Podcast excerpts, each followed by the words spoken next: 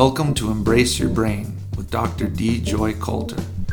These short weekly brain bits give you fresh glimpses into how your mind works and how to develop its natural brilliance. Welcome to the podcast.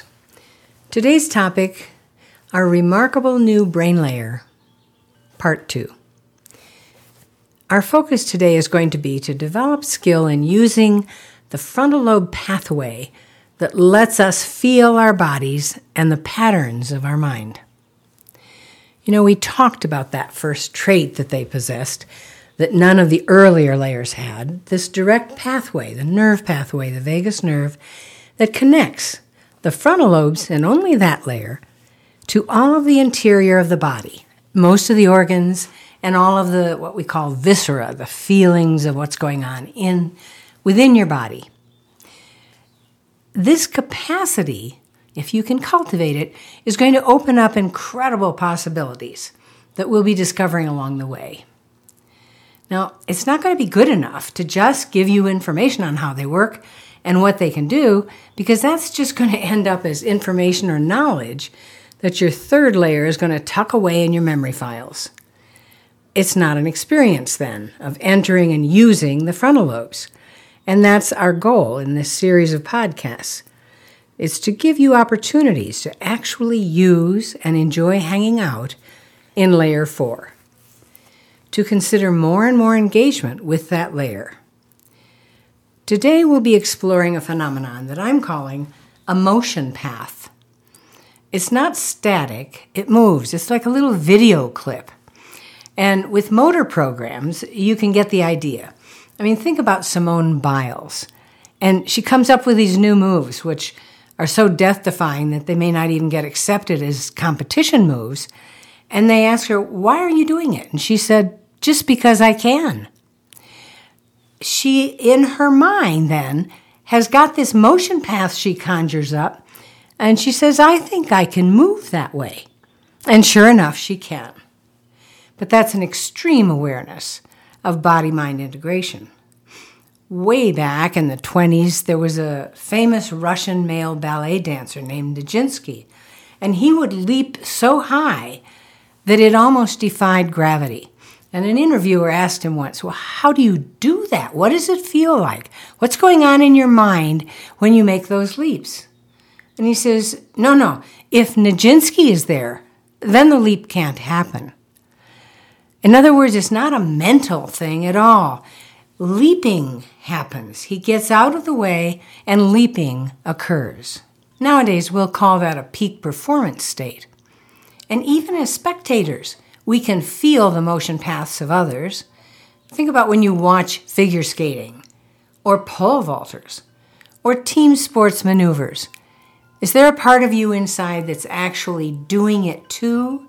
So that at the end of watching this performance, there's a part of you that feels like it's had quite a workout? That's great. And can you do that with birds and animals too? Can you engage the sensation of their motion paths? The more you do that, the better, because it's strengthening a skill that has so many potentials. And we're going to be unpacking that over the next couple of podcasts to see what it's good for. I've been thinking about motion paths for a long time before I made the next connection, and that was 20 years ago.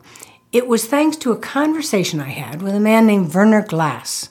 He was one of the pioneers in America of the Waldorf education movement.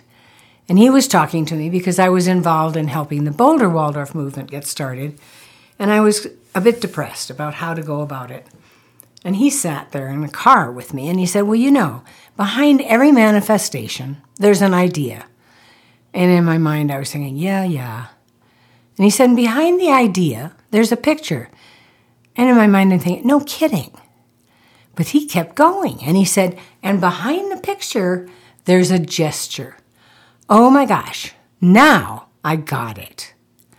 These gestures that I'd been thinking of as motion paths because they're like little choreographies are the seeds for ideas as well as gymnastics movements.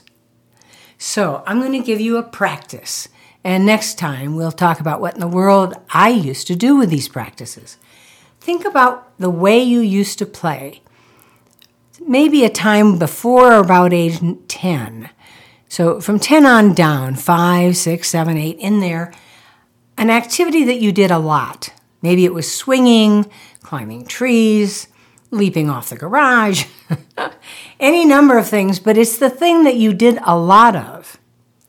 And once you get that memory, then rehearse doing it as if you were watching yourself like a spectator at a gymnastics meet.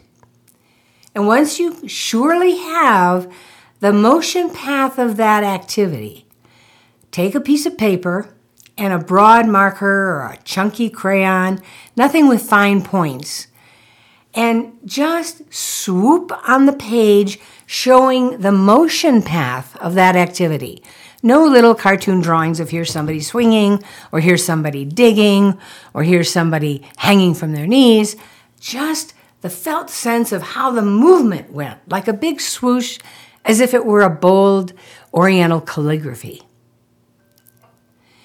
And the more of those you can record, not only your own play gestures, but maybe things you see and you're watching birds or you're watching animals or you're watching a child play. Can you record the motion path? Can you get the hang of doing it inside, doing it over and over and rehearsing it until you really have it, and then sculpting it onto paper with a brush stroke? Next time, we're going to talk about a fascinating experiment that my Naropa classes and I tried with sketches like these. If you're enjoying these podcasts, I think you'll love my book, Original Mind Uncovering Your Natural Brilliance. It's available on Amazon and at embraceyourbrain.com.